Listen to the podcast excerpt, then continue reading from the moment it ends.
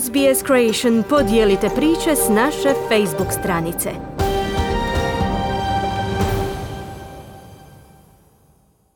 Radio SBS, program na hrvatskom jeziku, ja sam Kruno Martinac.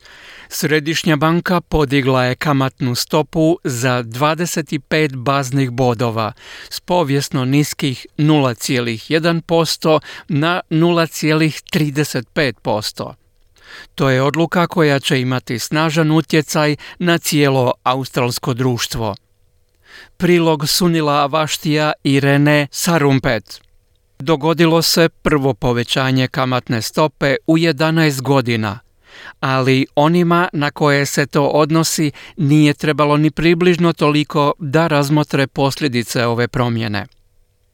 Ramona Gupta, rođena u Indiji, počela je štedjeti za svoj prvi dom kad je imala 18 godina.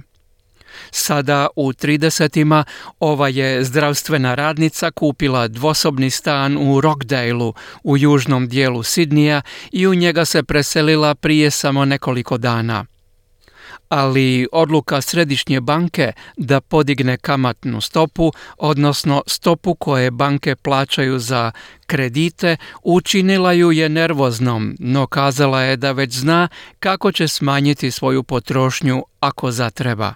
It will probably be um, on money spent on, you know, things like takeaways, Uber Eats, um, Vjerojatno će to biti novac potrošen na stvari kao što su naručivanje hrane uz dostavu, izlasci, troškovi zabave. To će biti prve uštede jer to je ono što svi radimo kada trebamo štediti, zar ne? Gupta ima stambeni zajam u dva dijela, 236 tisuća dolara posuđenih po fiksnoj stopi i 233 tisuće dolara po promjenjivoj stopi.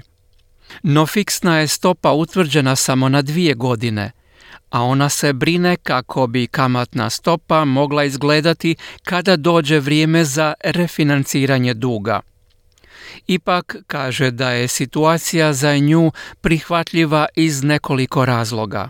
Being able to put away extra money during COVID um, when Nešto je novca ušteđeno tijekom covida, također mogu raditi od kuće, što je odigralo važnu ulogu.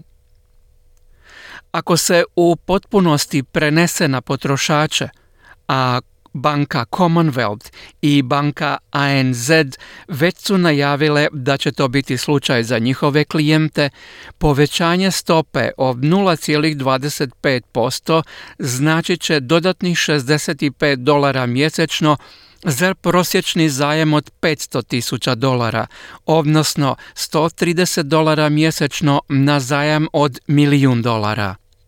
Sally Tyndall iz internetske službe za usporedbu visine zajmova City kaže da bi to mogao biti tek početak promjena. Westpac is forecasting that the cash rate could get to 2% by May of next year. If that happens, Banka Westpac predviđa da bi kamatna stopa mogla rasti na 2% do svibnja sljedeće godine.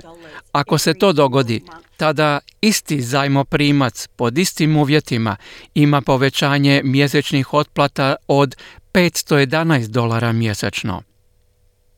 Ivan Kulhon, voditelj je istraživačkog odjela Nacionalne australske banke. On kaže da je ovo povećanje stope zakašnjelo, jer se način procjena središnje banke tek nedavno promijenio. Yes, I think they have been slow. The old RBA would have been anticipating this and Mislim da su bili spori. Prijašnji odbor Središnje banke bi to predvidio i unapred mijenjao kamatnu stopu. Trenutni odbor je čekao da se pojavi takva potreba, jer nisu postizali inflaciju koju su si odredili u posljednjih pet godina. Postoje i oni koji imaju koristi od viših kamata, kao što su oni koji ovise o prihodima od kamata na sredstva poput oročenih depozita. Paul Verstić, ravnatelj je odjela politike udruge za umirovljenike i vlasnike mirovinskih štednji u Novom Južnom Velsu. On upućuje na oprez jer su dobici za takve osobe ograničeni inflacijom, zbog koje je Središnja banka i podigla kamatnu stopu. I don't think that, uh, that term deposit rates will will actually ever ca- catch up with inflation. rates. Ne mislim da će kamate na oročene depozite ikada sustići stopu inflacije. Uh, Ako pogledate povijesne stope, stvarni povrat na oročene depozite obično je negativan ili je minimalno pozitivan. Rekao je na posljedku Paul Verstić. Želite čuti još ovakvih tema? Slušajte nas na Apple Podcast, Google Podcast, Spotify ili gdje god vi nalazite podcaste.